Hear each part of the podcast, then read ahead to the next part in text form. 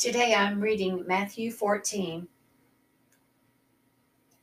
At that time, Herod the Tetrarch heard of the fame of Jesus and said unto his servants, This is John the Baptist. He is risen from the dead, and therefore mighty works do show forth themselves in him.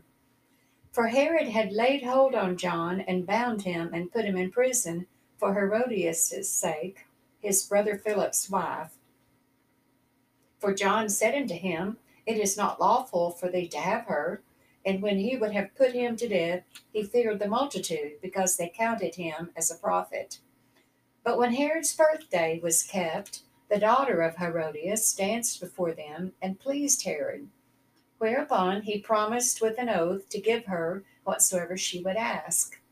And she, being before instructed of her mother, said, Give me here John Baptist's head in a charger. And the king was sorry Nevertheless, for the oath's sake, and them which sat with him at meat, he commanded it to be given her. And he sent and beheaded John in the prison. And his head was brought in a charger and given to the damsel, and she brought it to her mother. And his disciples came and took up the body and buried it, and went and told Jesus. When Jesus heard of it, heard of it, he departed thence by ship into a desert place apart and when the people had heard thereof, they followed him on foot out of the cities.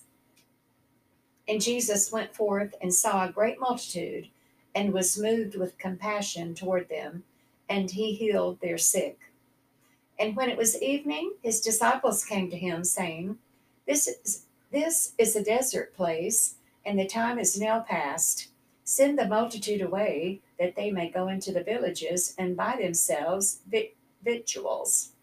But Jesus said unto them, They need not depart, give ye them to eat. And they say unto him, We have here but five loaves and two fishes. He said, Bring them hither to me. And he commanded the multitude to sit down on the grass, and took the five loaves and the two fishes, and looking up to heaven, he blessed and brake, and gave the loaves to his disciples, and the disciples to the multitude.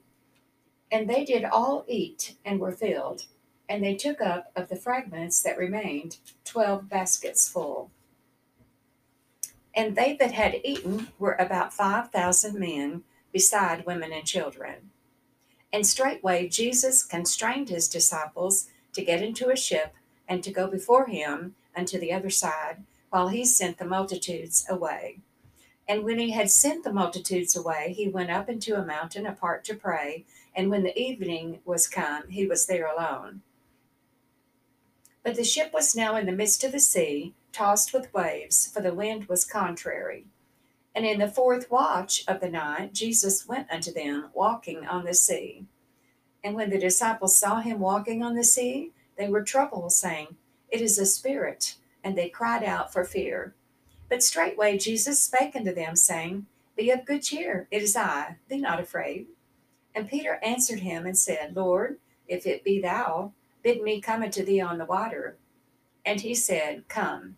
And when Peter was come down out of the ship, he walked on the water to go to Jesus. But when he saw the wind boisterous, he was afraid, and beginning to sink, he cried, saying, Lord, save me. And immediately Jesus stretched forth his hand and caught him, and said unto him, O thou of little faith, wherefore didst thou doubt? And when they were come into the ship, the wind ceased. Then they that were in the ship came and worshipped him, saying, Of a truth, thou art the Son of God. And when they were gone over, they came into the land of Gennesaret. And when the men of that place had knowledge of him, they sent out into all that country round about, and brought unto him all that were diseased, and besought him that they might only touch the hem of his garment, and as many as touched were made perfectly whole.